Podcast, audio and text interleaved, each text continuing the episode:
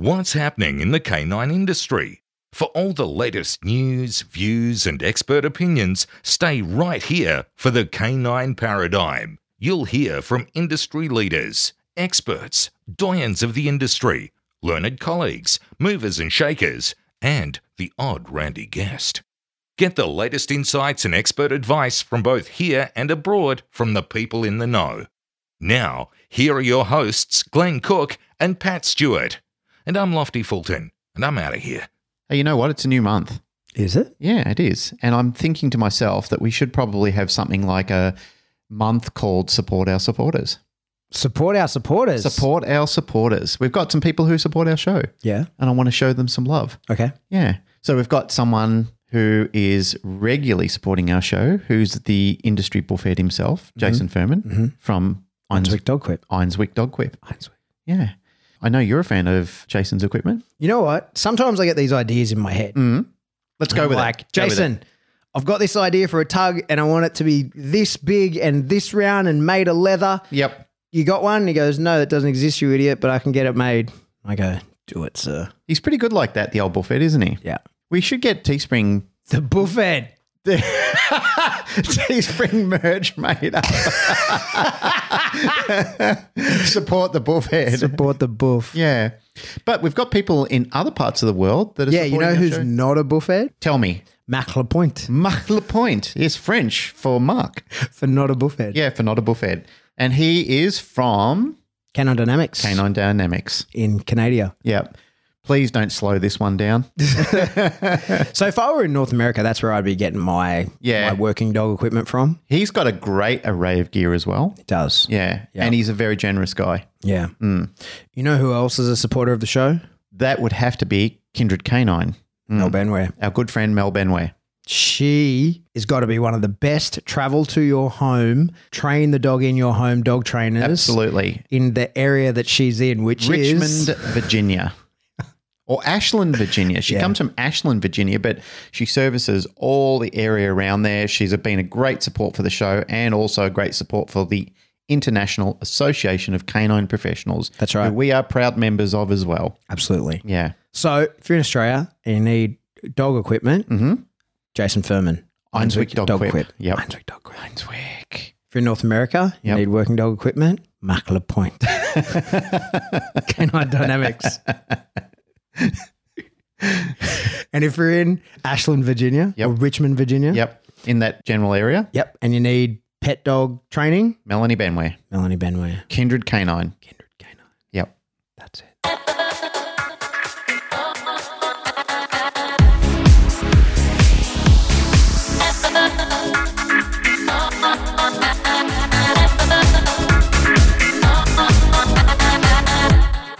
Welcome back to the Canine Paradigm. I'm your host, Pat Stewart, and I'm joined in studio by my co host, Glenn Cook. Officially for the last one of the year. Yep, this is hmm. it. It is the last one. Yep. Thank God for that. Not thank God to be not doing another podcast again, but thank God to see the end of be over. 2020. You know, it's funny, isn't it? Like, not long we'll be into a new year. And this time last year, around this time last year, I mean, none of us had any idea No. that this shit fest was going to unfold around us. No, no idea. Like, it really has transformed almost everyone I know. It has transformed them in some way. It's been very transformative. Yeah, it's been a weird year. And I don't know that, like, just ticking over to January 1st is really going to change anything. No. what well, I mean? apparently Christmas made COVID okay again. yeah, right. You know, it was funny, you know, like the lead up to Christmas was like, oh, everything's great. And then all of a sudden we got fucking hit with a bubble in Northern Beaches in Sydney and that sort of put a shit Shut us back down. Yeah, put shut us back down and created a bit of havoc. It certainly affected our business because again we're tourism and we were almost completely booked out and then all of a sudden next minute, boom. Hmm. It had a very sinister effect on some of our resorts and some of them are doing okay. I suppose, yeah, I think we should probably confront the elephant in the room. Mm. Everybody's sick of hearing about the Rona, but it's, you know, fuck, we're doing a year's wrap up. That's been the biggest thing of the year. And it's been interesting to see who has evolved and how. I think, you know, when it first hit and was big news, mm. I remember being, you know, because I was in Florida right at the end of January and uh, Chicago the following weekend, first weekend in Feb. Yep. And that was when it was kind of, you were hearing about this weird virus, right? Were we in the States at the same time then? Yeah. Because I think you were in Chicago and I was in Virginia. Yeah, yeah, mm. that's right. Yeah. Mm. And I remember while I was in Florida, I went out to dinner with Ivan and he asked me, you know, because he's like, you travel a lot. How do you feel about it? And I was like, do I care? Like, I don't, I don't even think it's real. Yeah. I was like, I was like, it's totally fine. And he had just, I think he had just like canceled something because he was worried about traveling. And I was like, oh no. No, no, no. I've got this whole year booked out. I'm killing it in all these many ways. Absolutely not. That little virus isn't going to stop me. I'm not even sure it's real. Wrong. Yeah, wrong. Yeah. Man, it was crazy. Like, I just think back on how many opportunities were just sort of like flatlined over it. But as you said before, like some people really evolved over it. Some people really just embraced it and thought, okay, well, it's changed and I have to change with it. And I think that was probably one of the highlights of the whole Rona year was seeing how people in a crisis, how people react to things. Yeah. You know, like some people sit around and, and wonder what happened and other people start making things happen. Mm. You know, I know that's like a corny little old business saying, but it really is a reality because I was watching people literally transform who they were and what they were doing and what their business landscape was mm. because they thought to themselves, well, there is nothing else that I can do about this. It's outside the process of what I can control. So I'll control what I can. Mm. That's a very good quote from Stephen Covey in his book, The Seven Habits of Highly Effective People, is only concentrate and focus on what you can control. You know, or what you can influence. Don't look outside that because you're just wasting time. Yeah. And I remember reading that a long time ago. A friend of mine suggested it to me, and I had to reflect and think on that several times when this whole incident was happened because our business is tourism related, which I've already said. And I'm sitting here thinking, fuck, this is going to be terrible. Mm. This is going to put us in a really bad situation. And, you know, it was scary for me. It was scary for the owners of the company. It was scary for all the staff that we employ because we, depending on what time of year it is, we employed a, mostly a lot of young ladies. And we'd put new managers on and all sorts of things. And I was thinking, this is going to hurt. It's going to hurt me. It's going to hurt everybody. And I just don't know what to do. I think throughout the year, I've spoken about this sort of situation. But when you've got so many people depending on you and you're sort of like the captain of the ship, right then and there, I felt like I was the captain of the Titanic. Mm. You know, I'm like people are asking me questions, what do we do? What do we do? And I said, I don't know. I actually, I don't know. So, like everybody else on the planet that I know of, it was our first time dealing with a pandemic. Yeah. I mean, had you learned to deal with a pandemic before that? No. I mean, never in my lifetime did I ever think. I mean, I thought, you know, there will be viral outbursts and so forth, but never in my lifetime did I think such a rapid spreading international or global pandemic would ever have this type of crippling effect in my time. You know what was uh, like a confronting day was the, the day I drove out here. Do you remember when we were, we were going to do a podcast or whatever? And I drove out and you called me literally as I was driving in. And uh, we had a conversation over the phone, looking at each other from three meters away with me in the car and you there because your receptionist had called in sick and she had a headache. That's right. didn't even turn out to have it. Yeah. But was like, well, now we have to isolate everybody here. Well, she to- thought she had it. Yeah, yeah, she- but it didn't even turn out to be that. But we like that was it. Like we had that conversation. I remember looking at you like three meters apart, Yep. but talking on the phone through my like glass and you know calling you We dirty. just had to do the turnaround yeah, and I was like, man, that's it. We're going home. Yep. And I was like, oh shit, this is full on now. Like these are people I know that are really affected. Mm. And that was really early days. Yep. But you know, like I've got a friend who he's kind of an entrepreneur. Like he doesn't really have a job. He's got like six thousand jobs. He's got a million things on the go, and he sort of gets things going, and then puts other people in charge to run them, and then he's off to the next thing. Yep. And he's made a shit ton of money this year, right? Like from various things that, like being ahead of the the curve and noticing what's going to go ahead with this COVID shit, and like adapting before people get the chance, right? So he did a cleaning business and Yep. all kinds of stuff, and he told me it's been interesting to see who in the dog industry has sort of come into that template. Because he said to me, he goes, Oh, mate, I don't have a crystal ball. Because I was like, How did you know this was going to go down? Like, what's going on here? And he goes, I don't have a crystal ball, but I got balls of steel. Mm. And he goes, like, I just, I thought this is what was going to happen. I've invested in setting up ready for it. And then when it did, like, I'm the cleaning guy. I'm here I am ready to rock, right? And so it's been interesting to see who's adapted in that way. Mm. And I was really concerned at the start because the, the overwhelming majority of my clients are dog trainers, mm-hmm. right? And when I saw this place empty with hardly any dogs in the kennel, and you see the sort of like the impact to the industry being huge, I was worried. I was like, oh, all my clients are going to go broke, right? Like, so, like, how am I going to be able to get back to work even when I can? Because all my clients are not going to have money to employ me. Mm. But actually, the opposite has happened. Everyone bought puppies. Yeah. So, like, actual, because, you know, overwhelmingly my clients are pet dog trainers that are looking to sort of upskill a little bit. Mm. They've never been busier in their life. And even I was taking on a lot of pet dog work again and was, you know, there's actual hands on pet in home behavior modification, hmm.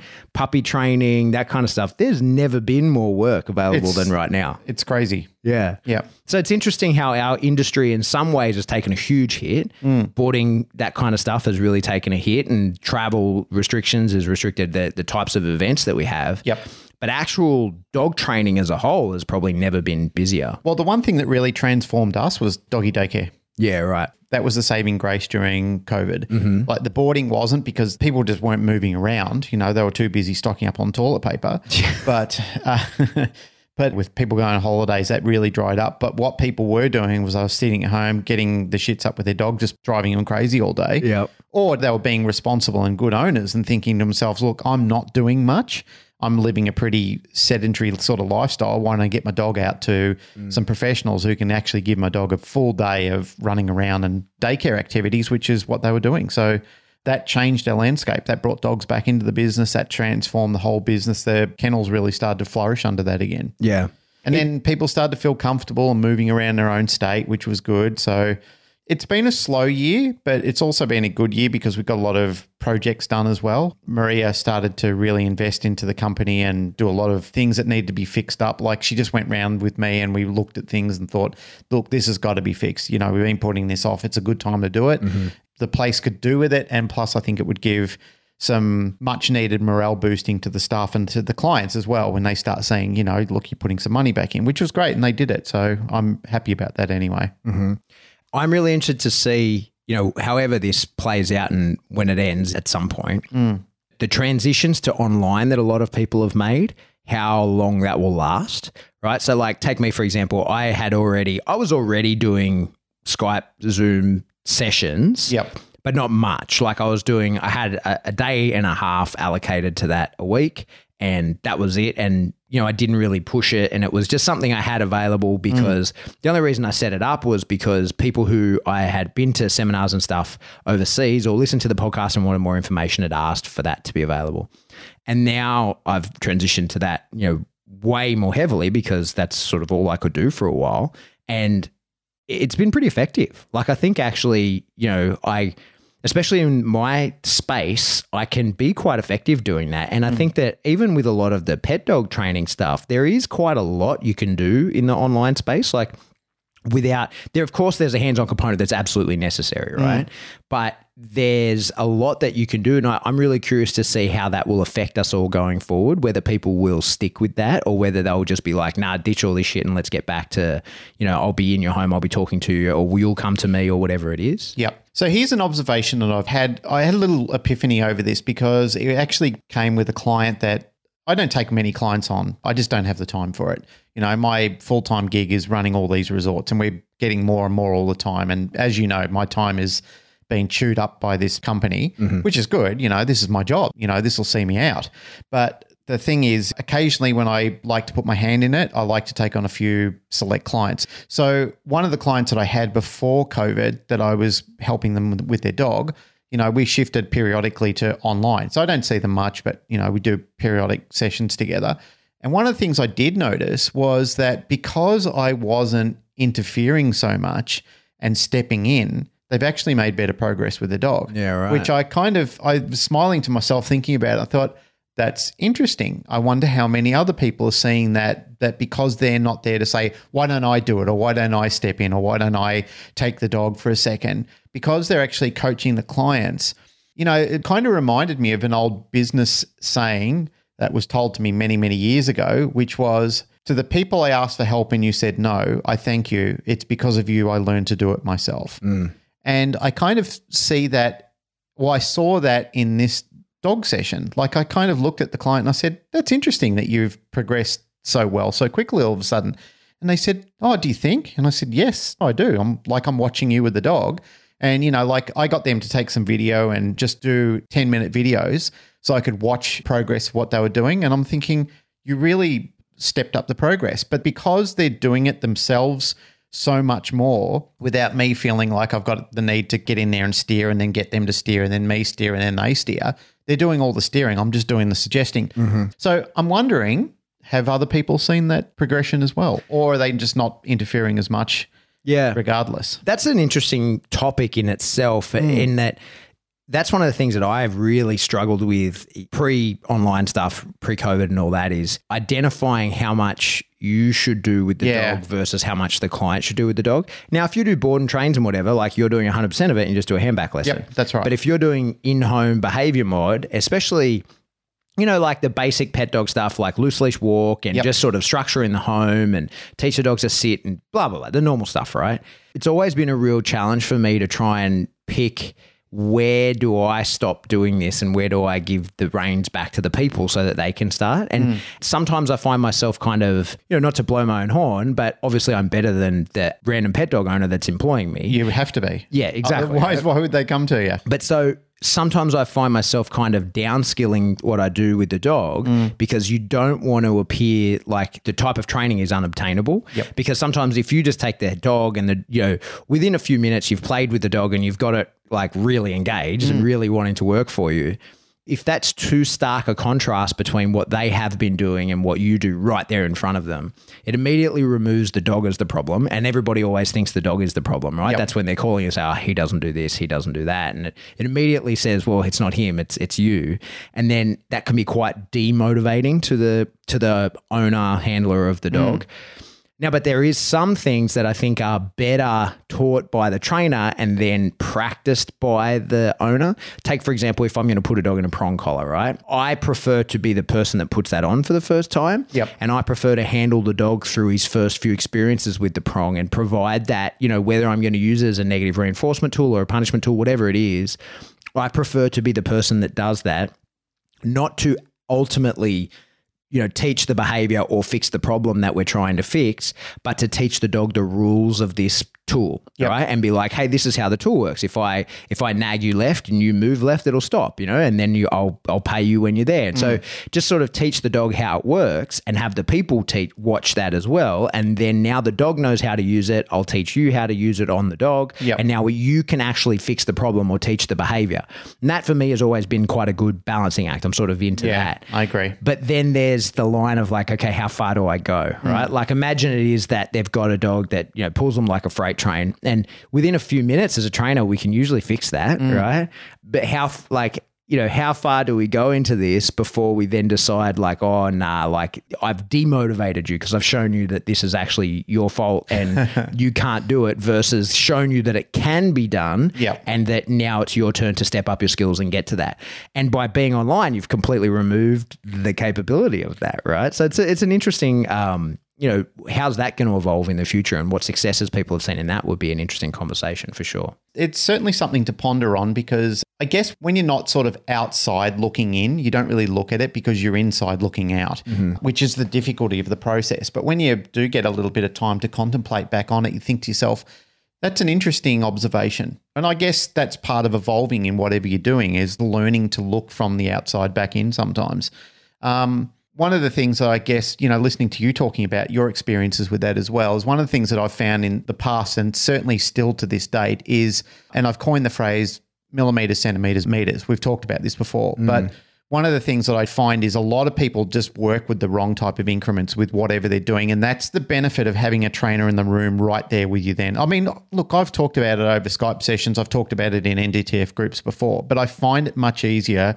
And you use the example of the prong collar before. I find it much easier if I'm there and you can be a guiding hand Yeah. you know, and you can be a sage at the time as well. Like you can step in and say, okay, you are working in increments that are way too large at the moment. Let me show you what it looks like when we shave this down. So I'll do and then you do and then I'll do again and then you do again. Mm-hmm. You know, and we kind of have a swapping in process. And I find that that complements nicely when you can work together with a client geez, it's worked for me so many times, even when I've done BJJ before, where I think I'm doing the right thing. And, you know, one of my coaches, Stefan, I'll call him over and say, Steph, can you show me, am I doing it right? And he says, almost, let me show you how to make this better, you know, and then he'll show me how to move my arm. And I go, oh, of course. And, you know, like where if he, if he tried to explain that to me online, maybe I wouldn't know it because like he'll turn my hand for me or he'll show me you know like where to grab the guy on the neck or something like that. Just something small that makes all the difference in how to actually do it. And that same again using that phrase nuances those little nuances in dog training I find are very helpful when you're right there at the time. I was speaking to Mark Oppenheimer the other day and he asked me a question about you know what are you finding is a something that a lot of students that you're working with are having problems with. And I said, straight up lead handling. Mm-hmm. You know, first thing I notice is when they're handling leads, like people, no one really shows people how to handle leads properly. You know, like everybody who's now getting into clicker training and everything like that, they never talk about the lead aspect anymore. Mm-hmm. It's always about the dog off lead. Yeah, it's a good But- point. but it's not something that's practical when you're off walking with your dog. So I watch people handling the dogs. I watch them. They just do obscure things which make the job difficult for them, and it's not comfortable for them or it's not comfortable for the dog. So with the NDTF, they've got this style. With certain types of obedience, they've got their style. But when you're just walking the street with your dog, sometimes people really don't pay attention to how they're holding a lead. Like a lot of times, people have got their lead bunched up in their left hand by their side, and they're often jagging it like I'm showing you what I'm doing. I know people can't see this, but they're jagging it down by the hip, and they don't Glenn is realize making a jagging by the hip. a jagging by the hip motion. yes, so they don't realize that they're doing something that, which is already arbitrary to what they're trying to achieve. You know, like it's not giving them satisfaction. So even something small like that can really set you off on the wrong trajectory of having a relationship with your dog. Mm. So yeah, I agree. You know, like we do a lot of stuff in the privacy of a home or a safe location where we've got the dog off leash. I mean, I've got a whole property where I can take the dog into all these different pockets and I can do all these wonderful things. But when I leave my property and my dog is motivated to look all over the place at everything else, I've got to have my dog on a lead and I've got to be responsible in the community anyway. So just those little things can have a big impact on the relationship with the dog or even the management of their dog. you see that leash conflict everywhere. You know, especially if you watch, say, footage or go to a trial of someone mm. doing a BH or a PSA one. You know, like there's the on leash portion and then there's straight to the off leash portion. And dogs actually usually perform better in the off leash portion, which is odd, right? It doesn't kind of fit the model. Yeah, a lot of right. people would look at that and go, "There's no connection. Like you can't impose anything, you can't do anything." You go, "Yeah, you just took away that like that conflict, right?" Yep. because leash handling has you can see immediately oh, okay like you're not good with the leash or the way that the t- the tools that get attached to the leash have been hmm. used. Now the dog's posture changes the heeling position changes. You would expect it to be better with the leash on but often it's the other way around It's funny because us as professionals, we often look at people in comps when they put the lead on, you just cringe straight away. Like you're thinking, if only you could see from the outside in what you're actually doing right now. Like, mm. yeah, as you said, you know, the conflict you've already created by the mismanagement of everything that's going on, but even the trial nerves and everything that's happening at the time, like they'll clench the lead or do something crazy. And you mm. think to yourself, that set you off on the wrong path. Yeah. Mm. But so, you know, to your point on the leash handling, I think you like you we've worked around to the idea that online is good, but hands-on is also good. Right? Like you got to have the both. Each has merit. yeah. I think the one thing with with online is that it's probably helped people pay a little bit more attention to each other, like learning to listen and dedicate the time a little bit more openly. Because sometimes when I guess another point that I'd like to bring up about that is sometimes when I'm in the room with people and there's a dog there and there's other family members around there, like people are distracted with what's going on. You know, like the kids are there and phones are ringing and stuff like that. Whereas usually when they're in front of a computer and they've got headphones on, they shut the world out. Yeah. So you've got complete dedication and attention to detail. So you can get your, you can convey things much easier. I feel, I don't know.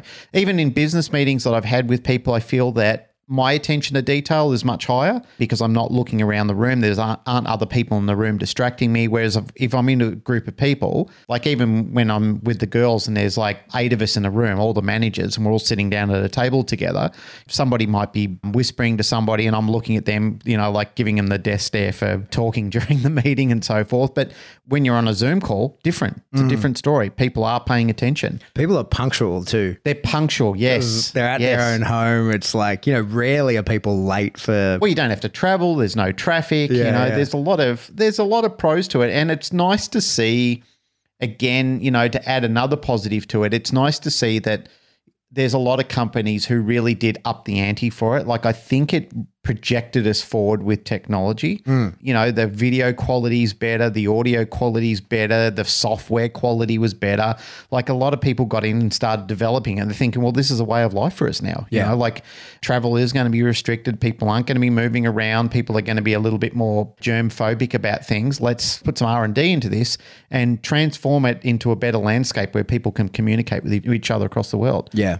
I think, you know, to sort of close that out, one of hmm. the things being in person and being able to put your hands on the dog is so necessary when communication is not working, like Yes. where you don't have the right language skills for the person, or maybe, you know, there's some sort of breakdown in the way that you use a word over their understanding of the word.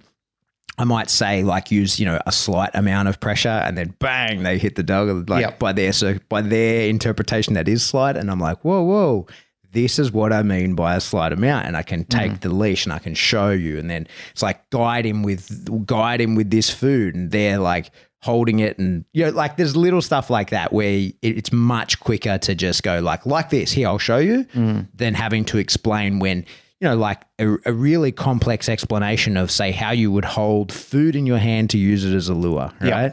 That could take you 10 minutes to really explain to someone and them still not quite understand it. But I can just show you straight away. Like, Yeah. here it is, boom. And now look how the dog, you know, and you can do it in front of them and go, oh, okay, sweet. But I think that's the biggest one. Like I said uh, in the start, is that being able to just get the dog started for people. You don't have to show hmm. like the end result, but just getting the dog started so that it's not rep one for the dog when somebody who, when it is rep one for them, is actually getting their hands on the dog. Well, I think also it helps give hope to people who feel hopeless. You know, when they can see that their dog is capable. Yeah. And that's a nice thing that when you can be transformative right there in their living room with them and their dog, and they go, oh, he can do it. Yeah. You know, and again, not to make them feel like, oh, it's me, isn't it? You know, we've done a whole episode on that. Yeah. But sometimes maybe that's a good thing and a bad thing sometimes because I, I well, think there's a sweet spot. yeah, it's bittersweet.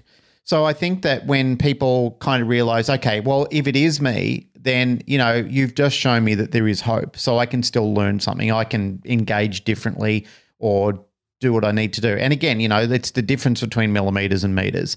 And that's amazing how many people come into it with that sort of attitude, like they're just too full on too soon, and but they don't realize it. So they're basically like a velvet sledgehammer, wailing their way through the situation. You come in and say, no, no, you mm-hmm. know, you need to be the surgeon's scalpel here rather than using your velvet sledgehammer. Yeah. Mm. What's another good thing you think came of this year?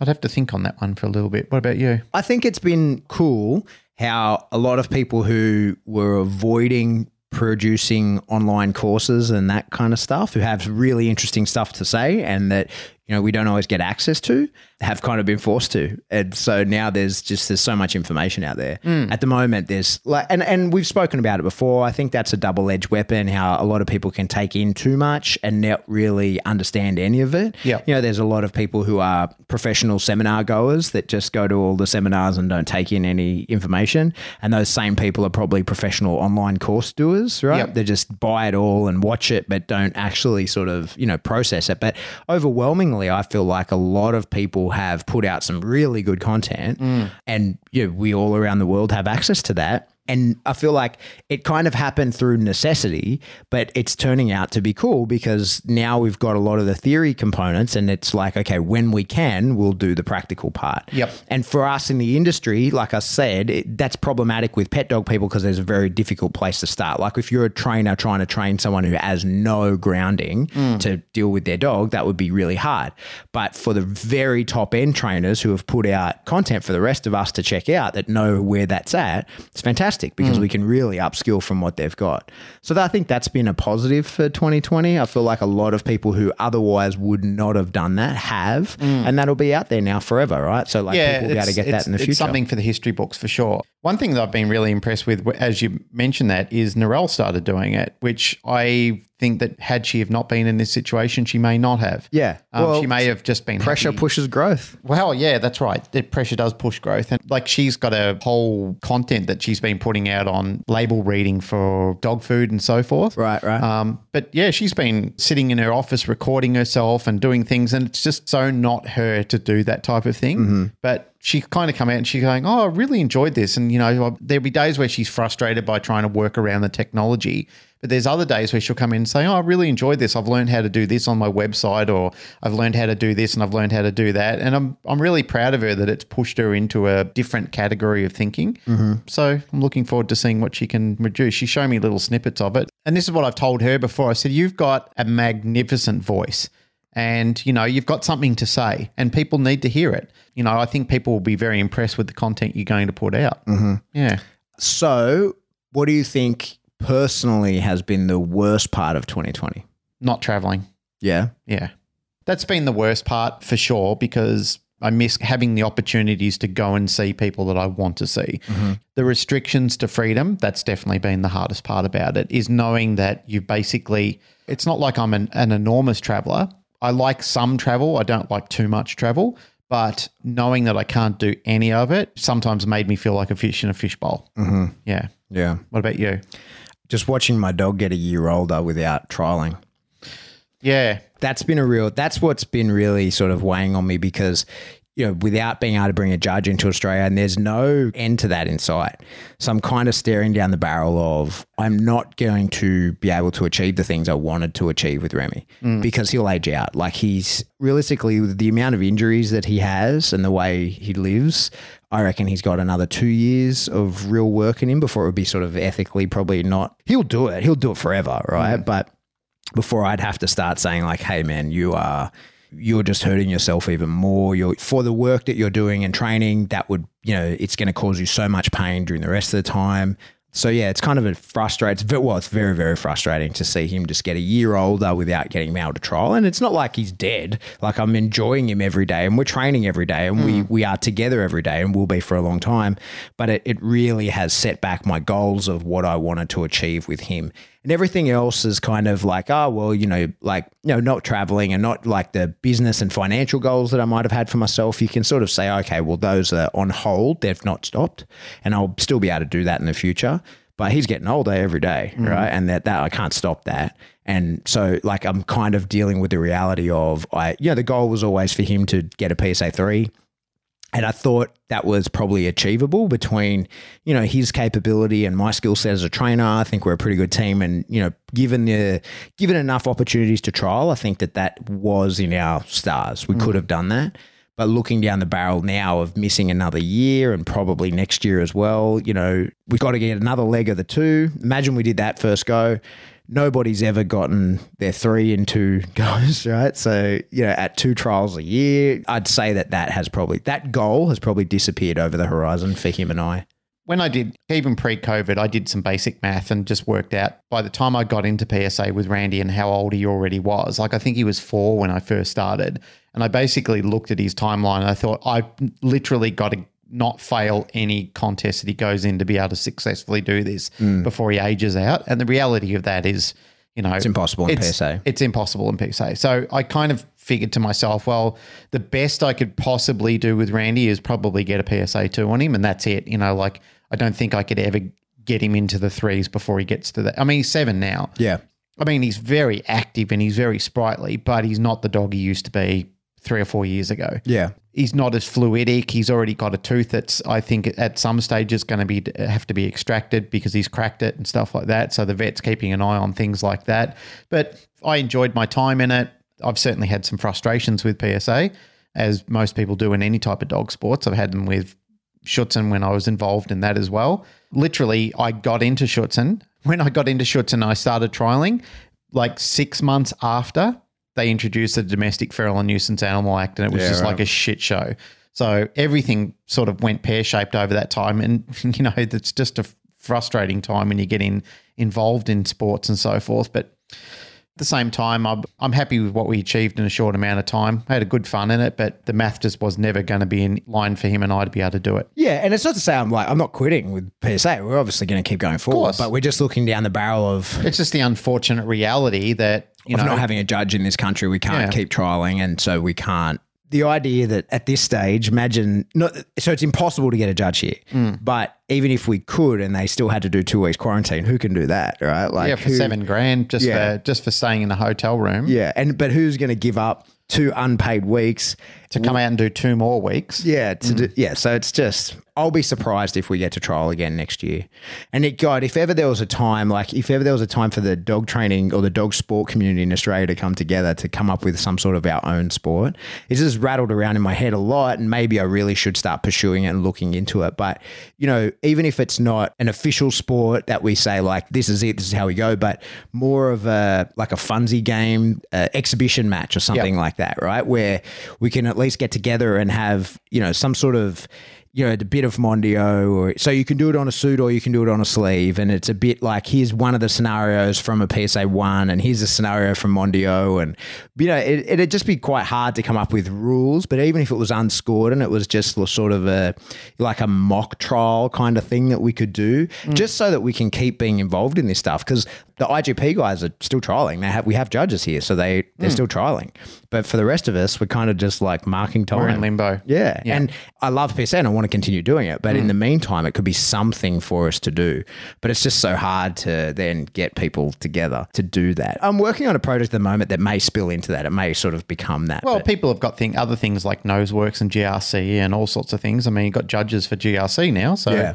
Yeah. there are other activities. It's just difficult when you are in the bite sports and Yeah. there's a limitation on what you can do, especially when you've sort of found your love for something that's no longer available to you. Yeah. And the tricky part is like, so for all of us, you know, imagine, say, the clubs here in Sydney, the, all the IGP clubs, the Mondio club, the PSA club, the dogs are different. Mm. So, you know, just the way that the heeling is scored is different. So, be for us to just come together and say, all right, for the next year, we're going to play this middle ground game. Yep. The problem would be, and this is why I haven't pursued it, is it's like, okay, well, what does the heeling look like? How are we going to judge that? Because mm. in Mondio, there's no requirement for a focused heel, but in PSA, there is. And then in IGP, it's a completely different picture of heeling, right? So, like, who's going to get the higher points? Because in Mondio, the heeling's a six point exercise, right? So, there's not a lot of the, the guys can heel, but they haven't necessarily taught a focus heel because it's not required. It's not in the rules. So, like, how would you understand that? And then, you know, in the jumps, so Mondio, the jumps are 15 point exercise on level one, and in PSA, it's like a three point exercise, right? And mm. even if the dog just smashes the jump out of the way, you still get a point, right? So, like, it's, it, how would we meet in the middle on that is very frustrating. And if you were to start, if we were to write a bunch of rules and go, okay, like, this is it, and we all agree on it, and we start new dogs, but no one wants to do that. We all have our current dogs.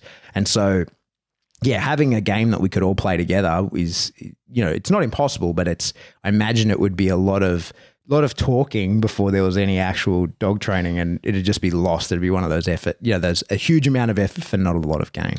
I've spent some time thinking about that, and then I've been watching other people like Omar von Muller. You know, like some of the cool things he teaches these dogs. Like he's a path creator.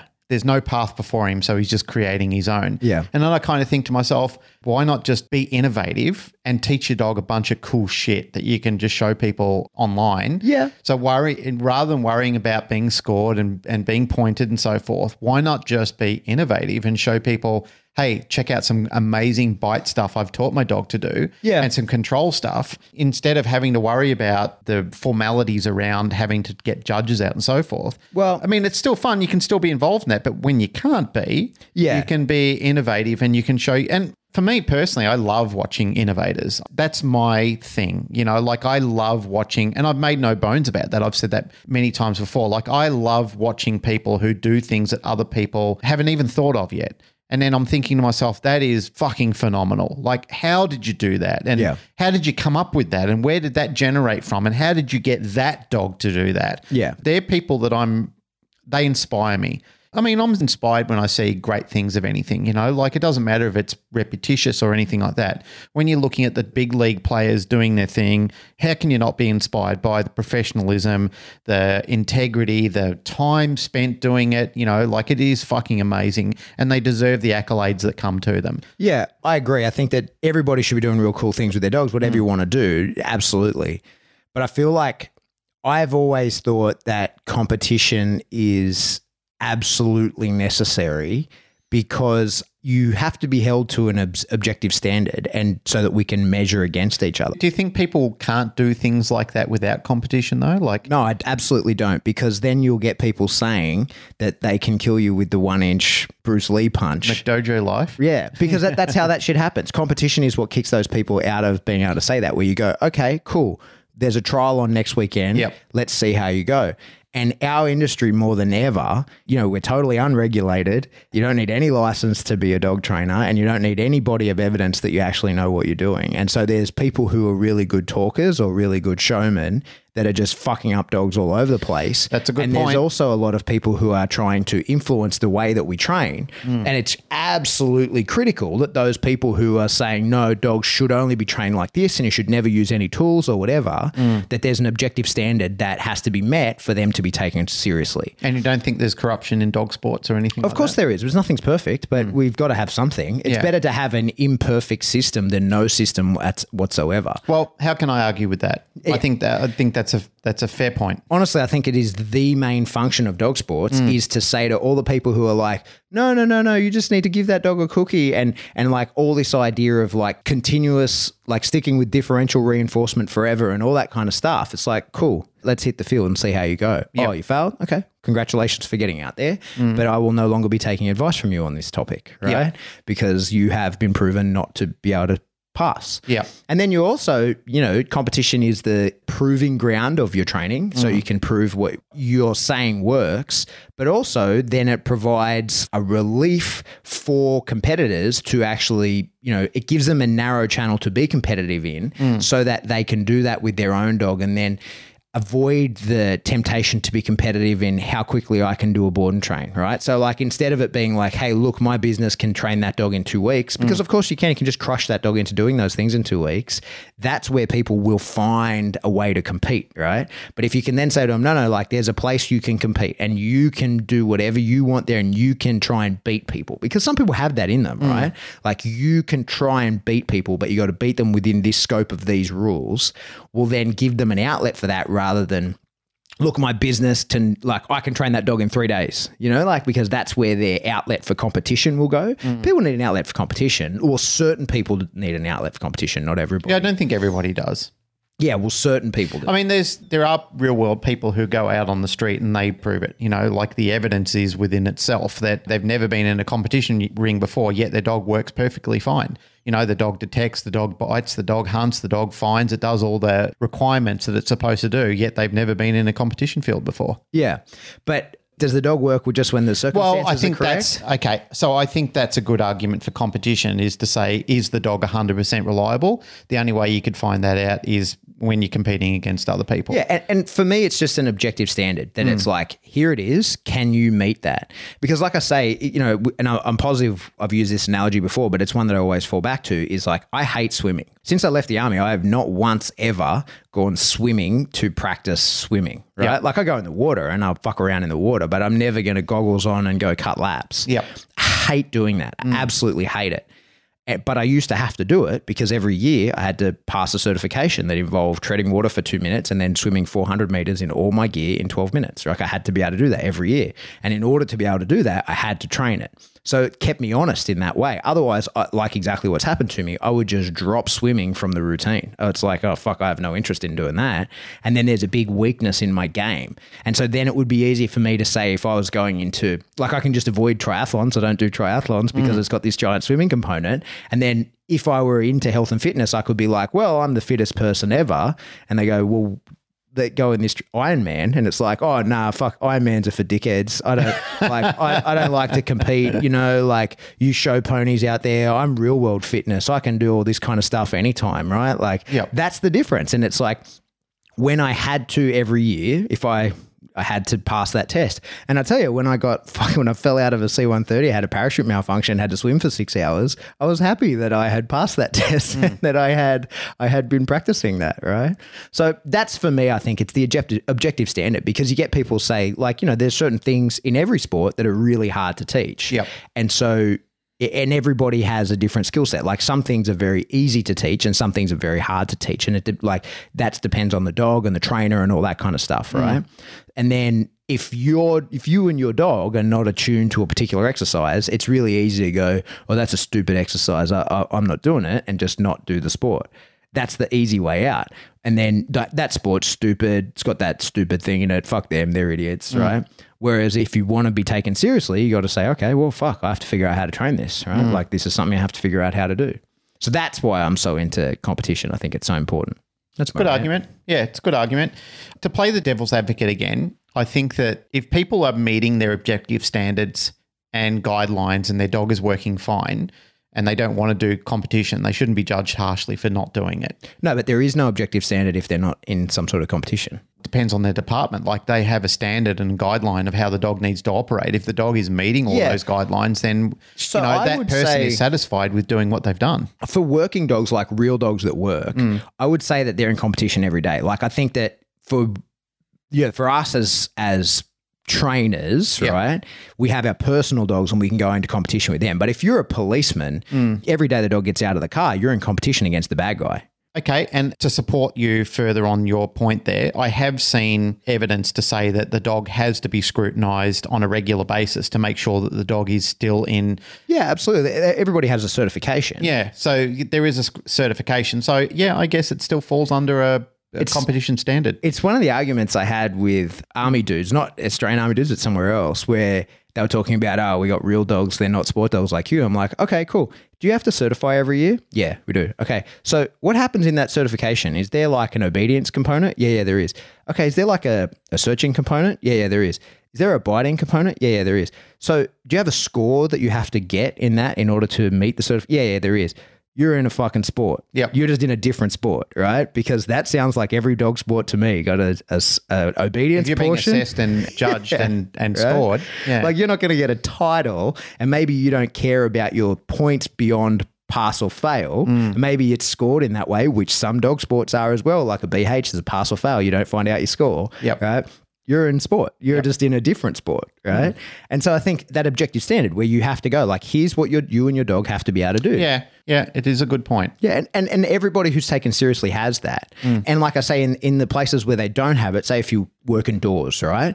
Well, you're in competition every night mm. because your dog either fucking, like performs its task or it Or doesn't. doesn't. Right. And if it doesn't, you and your dog need to look at the training or potentially need new dog or whatever, right? Like whatever it is.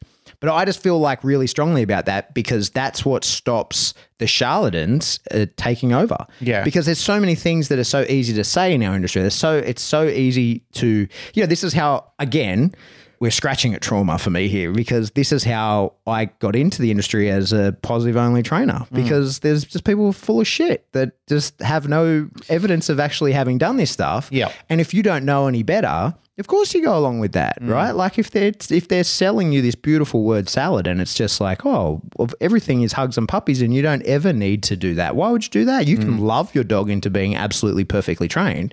If you have no body of evidence for that being false, then why would you go any other way, right? Well, there is plenty of snake oil out there, and we have talked about the theory of the Wizard of Oz before, where It's just the little man with little smoke and man mirrors. pulling levers and smoke and mirrors and stuff like that. And that does exist. I found those type of people inspiring myself in the past. You know, the younger me who have seen people and I've like I would have believed anything they've said. But Yeah. you know, working more closely with them, you just realize you're a complete charlatan. Yeah. You're hiding behind a cloak and you've got a dog and pony trick that you're you've just convinced people on and nobody is asking you show me you know provide evidence to me they're just going along with the um, with the show Yeah. And, you know, to be more clear, it's not like everybody needs to be in sport. Like, imagine if you're preparing dogs to sell to police.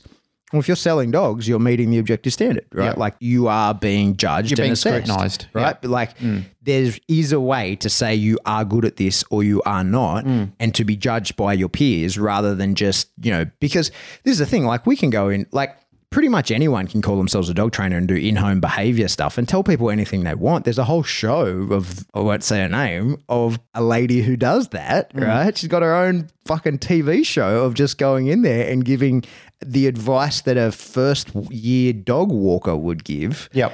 right? And you only need to know literally one thing more than your client to appear like you're you're the you're the you're the expert. Mm. Right? So that's what I think objective standards avoids.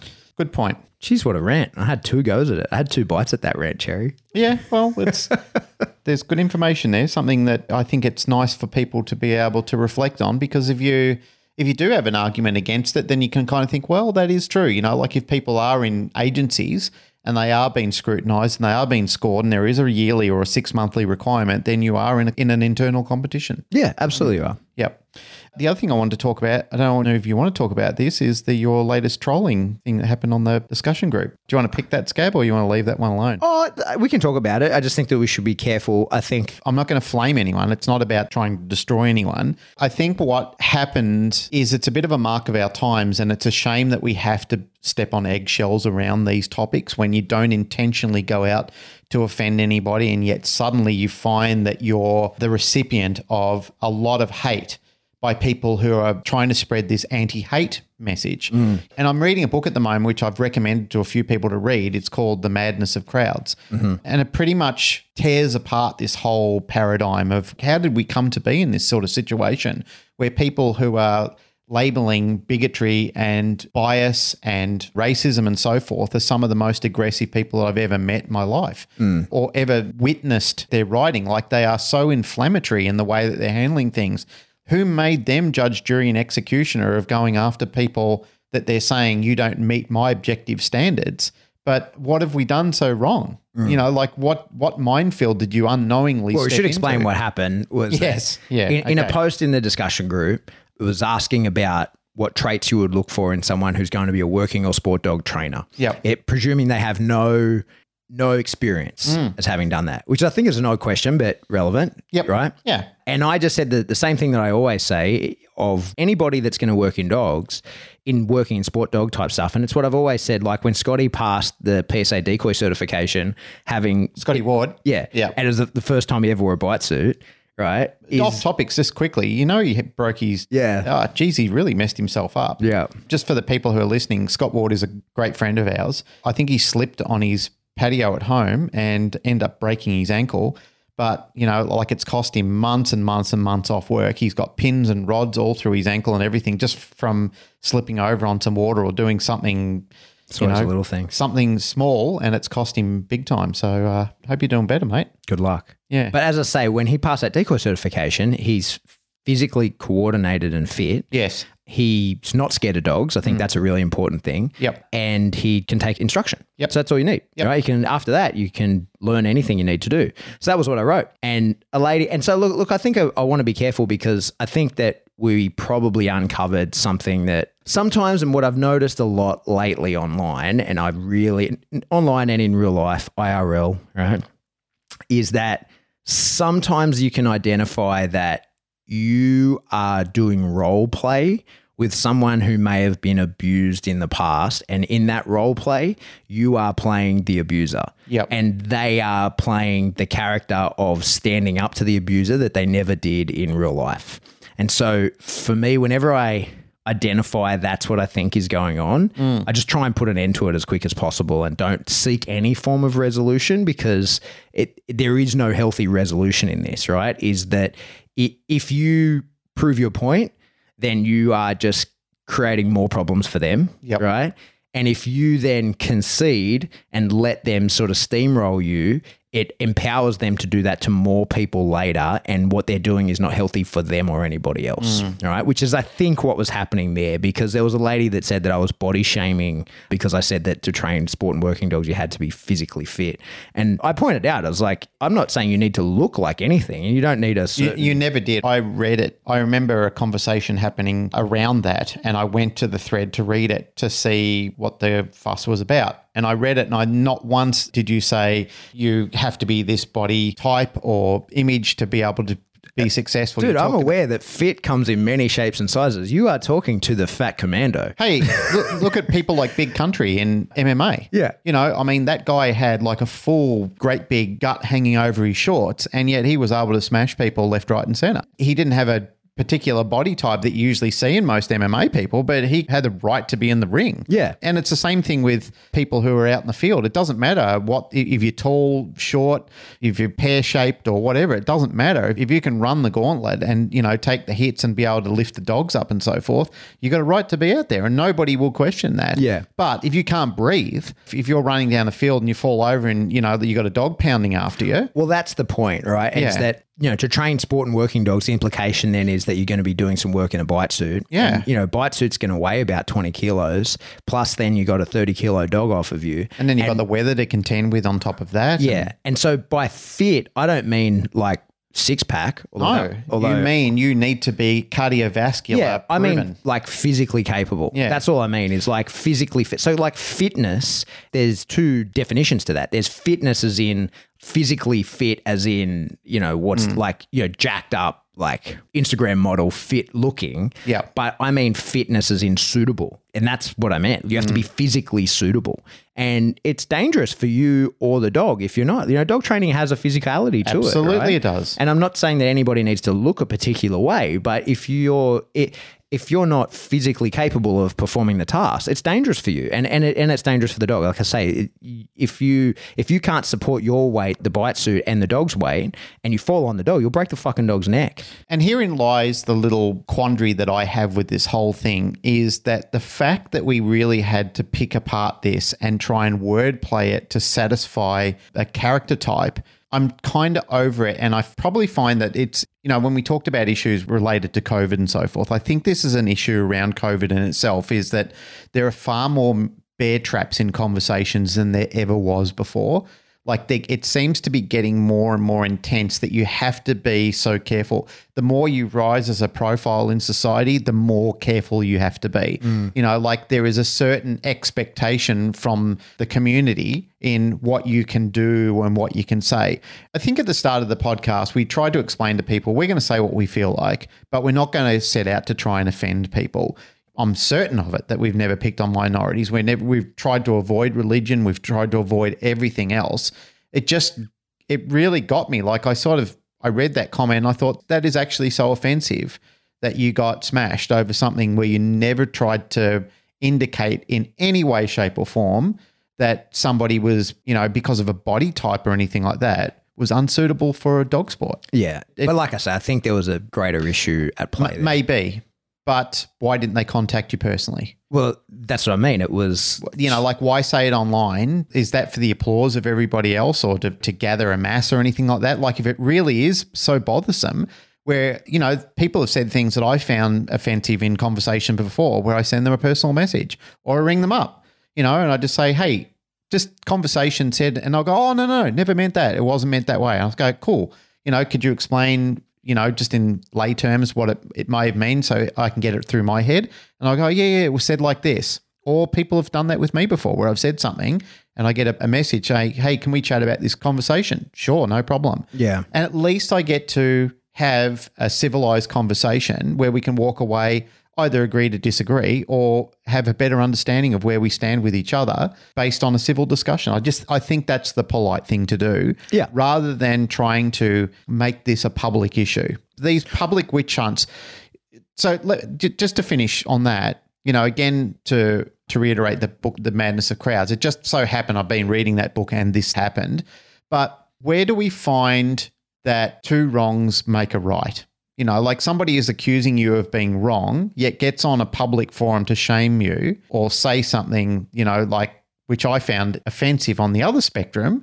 But how do we get to the agreeal point that two wrongs can make a right? Like the person felt that was a wrong and then wanted to say something to you publicly rather than privately. How is that right? Do you get what yeah, I'm saying? Yeah, but like I like I said, I, I wouldn't read too much into it because I don't think we were dealing with a healthy person. When that kind of thing goes down, I'm usually like, "Hey, I'm not going to throw any fuel on the fire of your whatever led you to feel that way." I'm not going to throw any fuel on that fire. Yeah. And and I don't like to tell people how they should act and whatever. And in turn, I don't like to be told how to act. Hmm. I think that what she didn't go the way she was expecting because she left immediately. Yeah. Was that maybe she thought there was going to be like more people will come on board with this and fuck this guy and blah blah. And I just didn't go that way. Hmm. And so I think then she probably retreated to somewhere where that is the norm, and then that you know that behavior gets reinforced and you know and grows hmm. right, and then there's more of it. You get what you reinforce, right? So that's why I just think that there's more going on there than than her eye. being upset at me. Like I say, I feel like that's yeah. If we're going to talk about 2020, it's been a huge year of personal growth for for me and a lot of people. But I feel like that's one thing that I certainly came to understand is that I think if most people who are going to sort of no one's the villain in their story, right? Like everybody's just working off of all the inputs that have come to that point. And when people act, and when we say, you know, to relate this not just from our dog training Facebook group, but also in real dog training, mm. you know, your circumstances lead you to act in a particular way. And so, take this for example, right? Like, we've probably all seen this circumstance where you get a dog, an adult dog, and he can't have his collar touched, right? And people say, oh, you know, he's sensitive around the collar or whatever. And it's like, no, someone's fucking cranked that dog by the collar. Mm. And now he assumes you're going to as well. And so, you can come at that dog with the purest of intents. You can come at that dog and just think, hey, I'm here to solve your issue, my friend. Like, you know, you've been brought to me to solve mm. the problem. I have my, I, am here to help, and the dog will bite you for trying to help because there's a history there. because he just is the of the assumption because mm. everybody else in the past, and maybe that everybody else is just literally one person, but that is everybody to that dog or to that person in the environment that they're in. Mm. Has fucking cranked him by the collar. So when you go to pat the dog, he goes, You're trying to crank my fucking collar. And bang, he bites you, right? So as soon as you identify that, whether it's in people or in the dog, it's best not to try and touch the collar again, mm. right? Certainly not for a little while until you develop trust. And I don't, for me personally, I just don't get offended. If that dog tries and bites my collar, bites me because I try to touch his collar, and you know I know that that's why he's been led to that. I have to then go, hey, like it's all cool. I'm not going to come back at you. I'm not going to pin you down and look. I will touch your collar mm. because then we're role playing. We're back to I'm the person that's doing bad things to you. And the dog goes, I fucking knew this is what was going to happen, right? Like I knew this is where it was going. And it's the same with people. When people sort of go that way, then we go, when you lean, they go like, fuck you, you called me fat. And I go, well, actually I didn't, you fatty. right? It's like, well, fuck you. Like that. I knew that's how it was going to go. It becomes self-fulfilling prophecy. It be, we're creating the cycle and just keeps feeding around and around Yeah. and around. And for me, that's been a huge part of identifying sort of stuff like that this year. And the personal growth thing is where I can just go like, I don't need to be right, right? Like I don't need to have that back and forth. I certainly don't need to have the last word with anybody. So I can just go like, hey, there's obviously more going on to this than than this conversation. Do you think it's a matter of I try and look at it now with rather than trying to be right, I rather be understood. And I feel that that's a better narrative to live by when I'm dealing with people rather than yeah, rather than having to win, walking away where we're both feeling a bit more comfortable about it. This is why I'm trying to encourage people like if you really do take issue with those type of things like contact the person personally you know Yeah. like, let's not turn it into an online beat up with each other because i feel like the the world really did get a little bit narrow minded and and small minded with some of the some of the things that people are doing and saying to each other are just beyond bizarre Yeah. like it's really it, it really is a world transformed and i don't sometimes i just don't think for the better Yeah, and, and I agree with you, but sometimes like if I have to choose between being right and being understood, I, I'll I'll take understood over being right. yeah But if I have to choose between being kind and being either of those things, I'll take kind because I feel like, you know, sometimes people are not in a position to even understand. They're not in a position to even be able to understand you, mm. right? Because they, they can't hear what you're saying. It's the same as a dog. Like, you know, to use that exact same analogy on that dog, I can say to the dog, like, hey, I, I'm not here to, you know, so typically then the, the dog's got collar touching issues. People want to try and feed the dog and touch the collar, right? So mm. that I can say, like, understand this. But first, I would rather bring that dog to a position where it's not even an issue. And I would like to, I'd prefer to do that to the people as well, where it's go like, hey, this isn't even an issue, man. Like, you know, I don't even know you. I can't even remember your name. You're you're not a real person to me. For all I know, it could be a fucking fake account. Like, let's just leave it because I don't think you're in a position. You might be motivated to not be in that position, or you might be trapped there, and there's nothing I can do via this, right? So I had like one explanatory comment where I was like, "Oh, I think you misunderstand me. Um, that's not what I meant." And then when she doubled down on that, I was like, "Ah, there's no coming back from here." Right? Like, and I even wrote out a whole nother explanation that I then sat there, reread, and deleted because I was like, you know, there's no, this is just putting fuel on the fire. There's nothing that's good that's going to come of this. So I mm. think, you know, being understood would be really nice, but it's not always possible. People can't understand you from that point of view.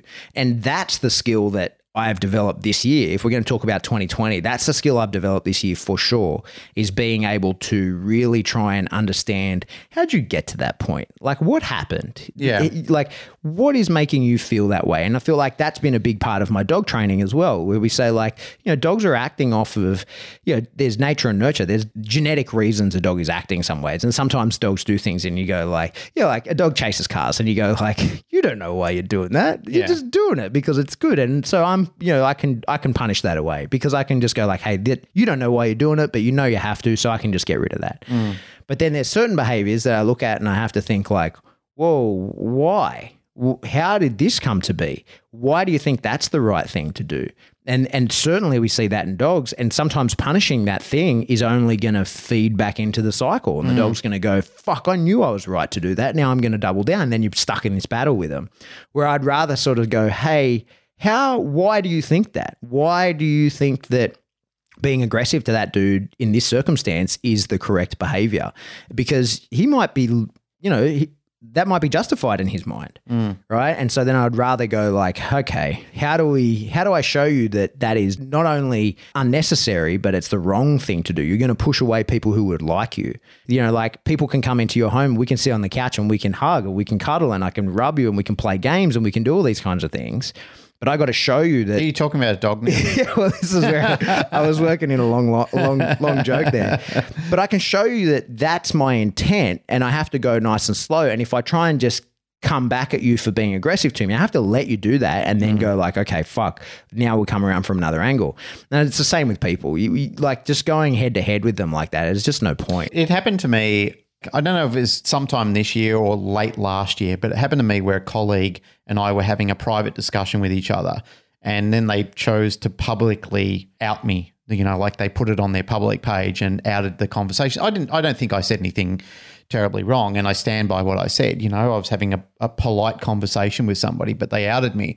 And to be honest, I was surprised and shocked. Oh, I know what you're talking about. now. Yeah. I was surprised, shocked, and hurt by it because I thought much more of this person than to do something like that. And to be honest, I was so shocked by it, I just I was speechless. And I probably spent a whole week like just shaking my head thinking, what the fuck? But the amazing thing was, because I didn't retaliate, so many people contacted me and just said, I saw that and I thought it was absolutely despicable. Yeah. And that speaks leagues of your character for not responding and a lot about them for posting something publicly online without your permission. And I said, thanks. And like I was overwhelmed by the support that I got from that. And again, I'm not saying this now to shame that person because I haven't mentioned their name, but I was surprised at the amount and the caliber of the people that contacted me to say that they would no longer be supporting this person or following them or anything like that and actually found it disgraceful and thought, well, if they could do it to you, they would do it to me as well. And I said, well, that's a strong possibility. And, you know, I just chose to silently retreat over that one and thought, as you did, obviously there's something going on there, that there's something in the past. And I think you and I spoke about Yeah. that when we had a There's conversation deep, about it. deep issues there, mate, that has nothing to do with you. Yeah, I know, but like I said, I would prefer, and I'm not perfect, and I've made that abundantly clear since the time we've switched on these microphones from the start. I'm not perfect. You know, there's things that I've done which are, are silly, stupid, and absolutely outrageous, but that's who I was back then. As part of what you're talking about, we're on this cycle of evolution, of being a better version of ourselves, hopefully. But that doesn't mean that you're not going to do things that you that aren't regrettable in the future. But the future's unwritten. We just don't know what we're going to do or what we're going to come up against or, you know, how it's going to be perceived in future times. There are things that I've done in the past that I look back at myself and think, fuck, I'd love to kick myself in the ass for doing that. But Yeah. that but that's that's your past. And I really don't know anybody that hasn't done something completely stupid in their past before or something they, they've said something that's just fundamentally wrong that you really find it regrettable that you said it or acted on it or did what you did. And there are certainly levels within that itself, you know, like levels of being stupid to criminal. But I mean, I'm not talking about myself. I'm talking, I'm generalizing about public. But the thing is, is that like dogs, we're respondent to stimuli. Yeah, you know, that's it. And that's the thing that sometimes we just think, I, I just don't know why I did it. It was just something that happened in the moment. I really wish I didn't do it, or I wish I didn't say it. But I have found that the older I've gotten and the com- the better company that I'm keeping, as yourself and Bertie and my wife and you know Dave and Maria and all those type of people who are good people and they have some say you you know you guys have some sage advice and you know things that we read and things that we pick up along the way. You do ponder on things a little bit more. You're less likely to have a hair trigger. You're a bit more likely to sit back and think, mm, no, I need to think on this for some time rather than just act on it. I think that's you know that advice has certainly been given to me. It, is- it's even been given to me as a young guy from older people that I was with back then. You know, and they've said if I had my time again, I'd like to think on things a little bit better rather than have acted on it. And I think that's good advice for anybody. Is sometimes you know, when your parents have told you as a little kid, count to 10 before you say something, maybe count beyond that sometimes. Just walk away and think, today is probably not the best day to say it to your, Yeah. your spouse, your siblings, your partner, your business colleagues, people in your social circles, and so forth, even your dog. This is words of encouragement that we've said to people before. If you're not feeling it, put the dog away. Yeah. Just go your own way for a little bit of period of time.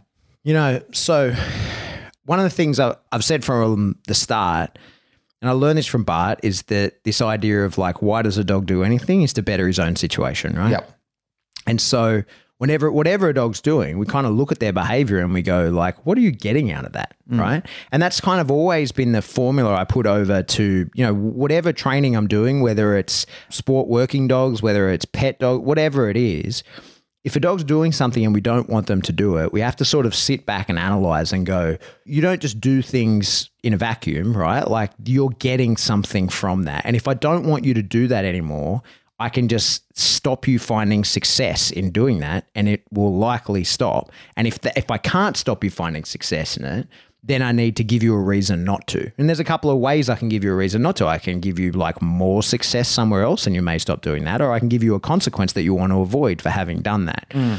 And it's so easy when we talk about that in dogs, right? It's really easy. Like the, the, every dog trainer sitting in their car nodding, going like, "Yeah, no shit, Pat." Yep. But then I also say that, like, I feel like everybody is just, you know, we say, why does a dog do anything to better his own situation? And I've always sort of said, I think people are pretty much the same. I don't necessarily believe in altruism. I think that everything is kind of self serving in a way.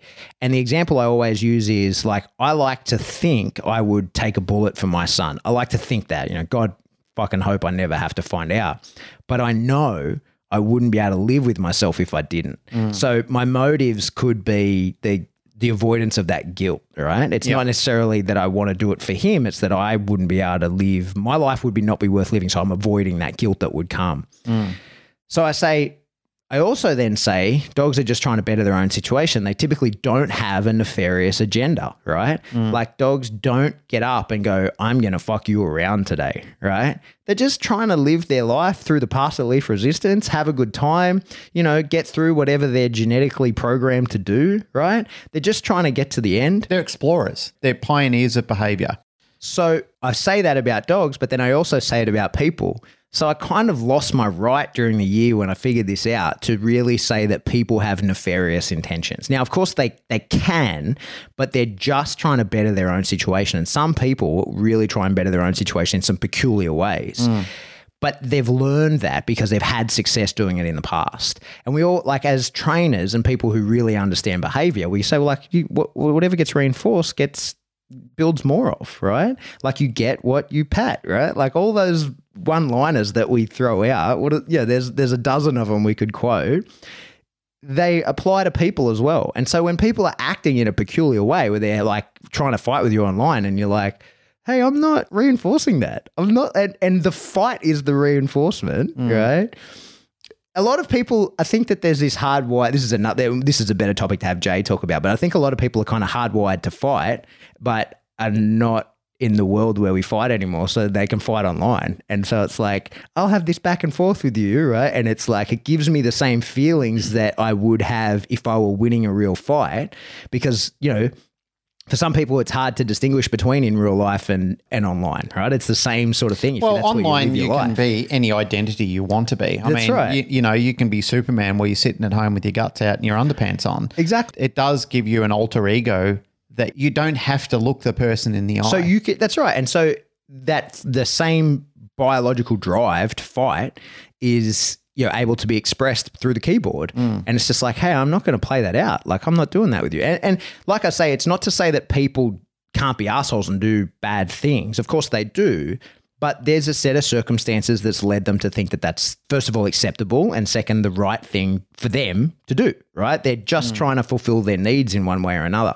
And that's not to say that i'm like saying everybody's good. By fucking no means. Mate i've seen I like i've hunted people that throw kids into fire because their family didn't feed them well enough as they were moving through the town. Like hmm. real evil exists right? Of course it does. but typically, in your day to day with just other dog trainers online, they're just being driven b- by their own successes and failures other places, and they're just going to keep doing that. And and fighting is self reinforcing. So this, mm. that's the moment that shit happens for me. I'm like, It's also I'm out.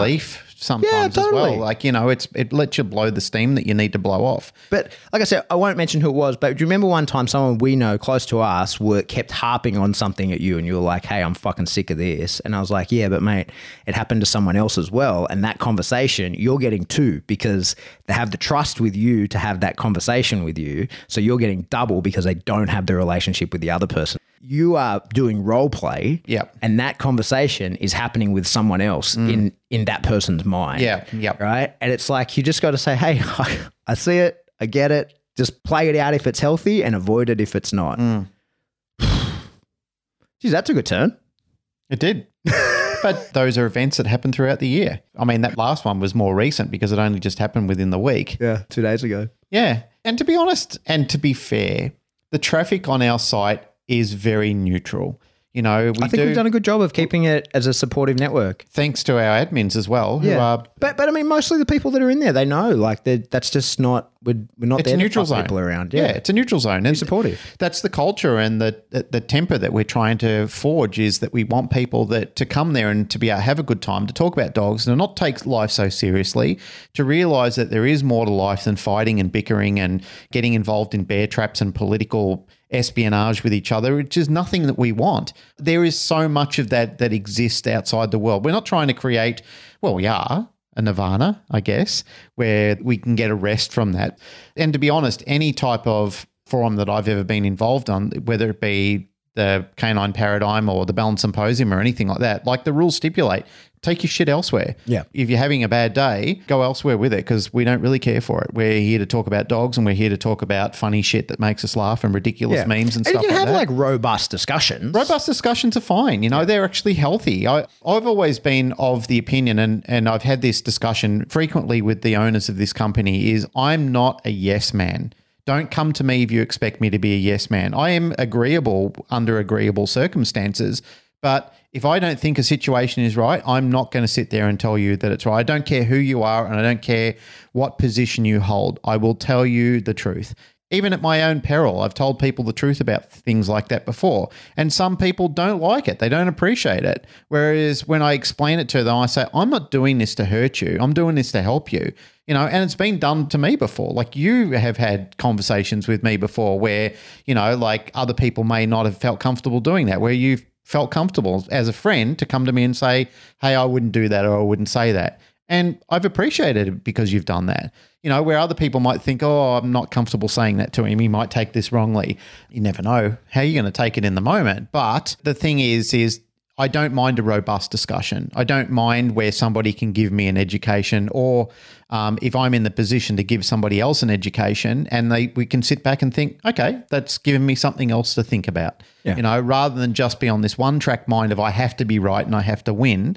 Again, getting back to that point is maybe we can learn to understand each other a little bit more and come to a fair compromise where we can understand that maybe there is more to this discussion than we're both aware of. And there's a lot more information outside that we could be prepared to open it up and have better dialogue with each other. Yeah, absolutely. And, and if this podcast can provide anything to your dog training community, you know, there's a lot of people listening it would be that, right? That you can just understand there's nuanced conversations can happen in public. People can have back and forth, mm. and hmm. it's not a, you don't have to fight over everything, and, and we can agree to disagree, and we can, I acknowledge your points, but here's my points, and then we can still walk away as friends afterwards, or you can, you are allowed to change your mind. That's one of the most amazing things. You know, a lot of people don't know you're allowed to change your mind.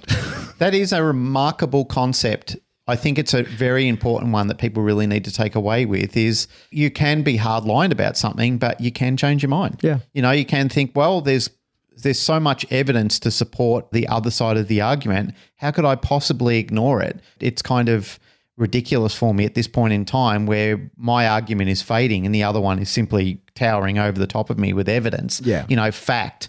And that's one of the things I love sitting down and talking to Roger Abrantes about of what fact is. Mm. You know, when something is just so undisputable that there is no evidence to support that it's not true anymore, and you, how can you argue against it? Mm-hmm. I love it. And, you know, I've learned so many things from listening to some of the discussions throughout this community.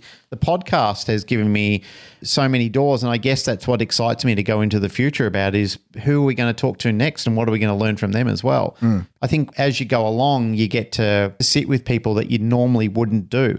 That's one of the things that I really enjoyed about being a motorcyclist is I've ridden to parts of New South Wales I would never go to, mm. never have gone to in a car, or would never have had a purpose to go there. But now I've seen places and I've met people and I've sat down at tables with people that I would never have sat with and never talked to ever in my life and now they're part of a wider community and I've learned things from them. I've learned about riding, I've learned about different parts of New South Wales, things that would never have been accessible for me and simply because I got to open up a different perspective. Mm. And perspective is such a wonderful thing. It's something that really inspires me to learn from other people and to see how they do things differently or you know why aren't i successful in things and you are like what did you do differently and could i adapt this into what i know and is it something that i've never considered before i love all that i love the fact that you know no matter what age you are or where you are in life there is still other perspective that you can consider yeah Hey, let's wrap it up. Yeah. Let's wrap up this wrap up. Yeah. One thing I want to say for anybody that's still listening, really appreciate all the support that we've gotten. Mm, so much. You know, to to wrap up, say not just the year, but the the year of the podcast is that I thought for sure when you know, say back to what we are saying before about everybody running out of money, I thought that our Patreon was just going to oh, die. Um, but people have been really supporting us. In fact, it's grown, and that's been amazing. And, Thank you. I, I, know is, I don't want this to sound just like a, a, message on repeat or anything like that because I don't want people to think, oh, he's just saying thanks because you know, we keep giving and stuff like that. Like it is absolutely from the core of our hearts. I say this every month when mm. I do the the lives.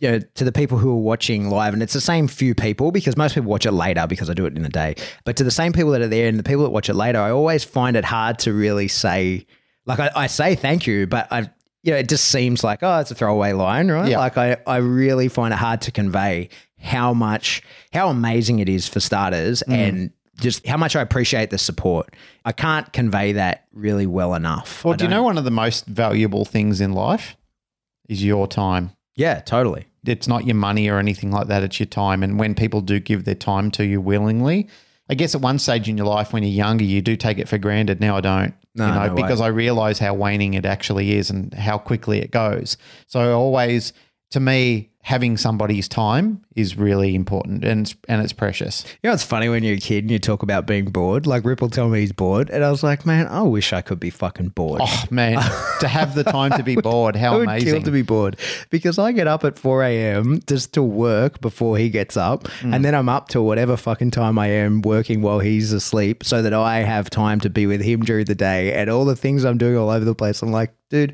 I would kill to be fucking bored, right? Like. Mm I would love to be bored. I have no time to. Well, I work six days a week on average, and and sometimes even seven. And like last night, I got four hours sleep. Like I literally got four hours sleep. You know, and I mean, even the, the first thing I did when I woke up this morning is looked at my phone and my emails were just going bing, bing, bing, and they were cascading down in a pile. And I thought, when the fuck would I have time to be bored? Yeah. Yeah. Hey, What- so what- oh, just on the Patreon, uh, by the time you guys are hearing this, that first episode's probably out. And so, you know, as a big thank you, and and what I want to do is, you know, back to that whole what we spoke about at the start about the digital, everybody going online in 2020, and the other day, I think we spoke about this when we were recording the other day, but what's happened now with the sort of outbreak here, like I had this picture of the Rona being over. Like I was like, We're, it's just about over. It's, hmm. it's all, it's all done. yeah, we controlled it at one stage completely. And I've just sort of realized it's not. It's not at all. And as a result, I've sort of been all the, you know, the online stuff has been kind of haphazard and, you know, it's good enough. And, and I think the content that I've been putting out in the Patreon has been good content, but I can do better. And so next year, I really want to do that. And you'll see the content will be changing and evolving over time. And one of the things that was interesting for me in 2020 was when I started dealing in pet dog clients again, right? I took a bunch of clients that were just random referrals from whoever. And it was interesting to me that I had to start convincing people that I knew what I was talking about, right? because a lot of what I do here, and I realized is there's no live audience. People can't ask questions, and when they do, when we we do lives, it's more technical stuff, and it's not so much like how did you get to that point. It made me realize there's probably a lot of people that are like shows the work, right? Like they're not just going to take my word. Like you know when you go when you're It's doing like a math teacher. Yeah, Yeah. When you're doing math, it's not good enough to to just go like, "Here's the answer." They want to go, "How did you get to that point?" Yep. And so what I want to do with the Patreon stuff is instead of it just being like here's here's some facts according to me, mm. I want to start showing like this is my thought process on how I got to this. And I want to I'm going to do it sort of vlog leading to documentary style because it you know gives me a new hobby and like I just want to put out better content in that way to show the process rather than it just being like this is how I think, right? It Yep. being like hey this is how I came to to think this and and you know when I say something rest assured that there's been a lot of work's gone into understanding that it's not just like me vomiting words on a hmm. whim. So that's what we're going to do with the Patreon and I hope that people enjoy it. If the numbers go down then I guess that's feedback that it's not and if the numbers go up then maybe it is. Hey, But well, give us feedback on Patreon anyway. Yeah. Like, we're sort of driven by what you want as well. Like, That's right. there's a lot of times where content goes out, and I mean, Pat does the lion's share of it, and thank you very much, Pat, for doing that. But with that as well, like, this is a community project. Yeah, And we really want to be guided by what do you want to see and what do you want to know more of. So if you have got thoughts, suggestions, or anything you want to share with us, by all means, get in contact with us. It's not a guarantee that we can do it. But if it's something that we we're seeing that it's popping up regularly and it's piquing our interest well and we're capable of doing it and providing that for you, by all means, I think that's something that we'll definitely try and get to do more of. and you hit the nail on the head when you say this is a community project because that's what I want to do is start involving more people in it, right? And showing like the opinions that I put forward in the Patreon and typically not always mine. They're a conglomerate of uh, talking to other people, and I want to show those conversations and, Yes. and have those conversations with people, not live, but record it, edit it in, and put out some cool content on that. Yep, I love it. That's the plan for 2021. Hopefully, you guys enjoy it. Hopefully, we'll be able to resurrect the other project that we were working on that we haven't had time to do that we spoke about for a while. And Well, the weather just hasn't been kind to us. It literally this time last year we were on fire in New South Wales. like New South Wales was like literally the head of a match, just burning away. Yeah. This year it hasn't stopped raining. Yeah. But what is it called? An El Nino weather pattern or something? El something? Nino, yeah. El Or La. Nina. Yeah, one of them. One of them, but it's the it's, both, the it's the wet one. yeah, we've got So El last Niño. year we had the dry one, which was on fire. This year it's constantly rained. Like it rained through Christmas. It's going to be New Year's. It's going to rain through that. Like it's. I was driving from one of my job sites to another job site today, and I was thinking, how miserable is this? It's the middle of summer, and it's just constantly raining, Yeah. and it's ten degrees cooler than what it should be. So that But- project was outside. I'd rather be wet than on fire. Yeah, exactly. Hmm. All right. What else you got? Anything? Shall I wrap it up? That's it for me. It's just a thank you very much, guys, for your your patronage, your support, your love, your feedback. Like Pat said before, it's very hard to convey in words the feeling that you get from being a part of this wonderful community and the acceptance and just everything that you guys have given back to us. It is so much heartfelt appreciation. And I just wish you all the very best. And I hope that we can continue to provide even better content as we go forward. Like I said, if there's anything that you'd like to hear on the show, let us know. Hmm. any guests that you'd like to us to interview, we're always open to that as well. Yeah. Some of them we can't guarantee that they'll come on, but there's definitely people we'd love to speak to. You know what you should do is tell us you want them on and tell them. Yeah, that's a really good point. If there's somebody that you want on the show that we don't know, maybe set the stage. Tell us first about them and why you'd like them to be on the show. And if we agree that it's going to be a good conversation and we don't know them, maybe help us get in contact with them. You know, like Professor Roberts. Bobby Sapolsky. If anyone, if anyone Bobby. knows Uncle Bobby personally, Uncle Bobby, yep. let him know. We really want to talk to him. Yep. Joe Rogan. Yeah, we're happy to speak to him as well. Yeah. Now that he accepts Skype calls, let's Yeah. do it. All right, I'm wrapping it up before it gets ridiculous. For sure. Yep. That's it for the final episode of 2020 of the Canine Paradigm. As always, if you like what you hear, please like, rate, share, subscribe. Do that through whatever subscription service you download us from. And as Matt said when he was on the show, be specific. Say exactly what it is you like. And if you don't like it, just keep it to your fucking self. um, Yeah, don't talk about it online in the forum, for God's sake. yeah. If you want to support the show, like we just harped on about, Patreon's a way to do that, right? So the bulk of the content goes into that three bucks a month tier, but then there's lives and extra stuff and all kinds of things that we trickle into those higher tiers. So if you want to get hmm. involved in that, I know that, you know, like we look at the stats on that, and I know some people, like we said, this is what chokes us up. Some people are there just for the content. You see, if the content's one minute late, people are like, fuck you, I'm out of here. Hmm. But other people don't even watch it. We, there's people who never even log in beyond actually contributing their money. So it's amazing. We appreciate it so much. You can mm. give whatever you want. Another cool way to support the show is to get yourself a wall tapestry from Teespring. I can just see an abundance of wall tapestries Yeah. across the US and A. And if anybody actually has one of those, please send us a Yeah, I'd love to see that what it looks group. like on your wall. Yep. I think I, I actually think Tracy Mammon got one. Did she? I think Tracy Mammon has got one. we can probably look in the back end of the Teespring and see who's actually ordered one. Yeah. can we? Yeah, we Can can. we see the specifics or just that one Uh, has been we, ordered? we can see one's been ordered. I don't think it says who ordered it, but Right. yeah, I'm pretty sure she told me she got one, and it's a big ass tapestry. Wonderful, amazing. Yeah. And if you want to get in contact with us, if you want dog training advice and stuff like that, please just put a post in the group. Group source that information. But if it's something specific, uh, get in contact with you know whoever you want to speak to. But if it's both of us, we are info at thecanineparadigm.com. That's it. Happy New Year. Happy New Year, everyone.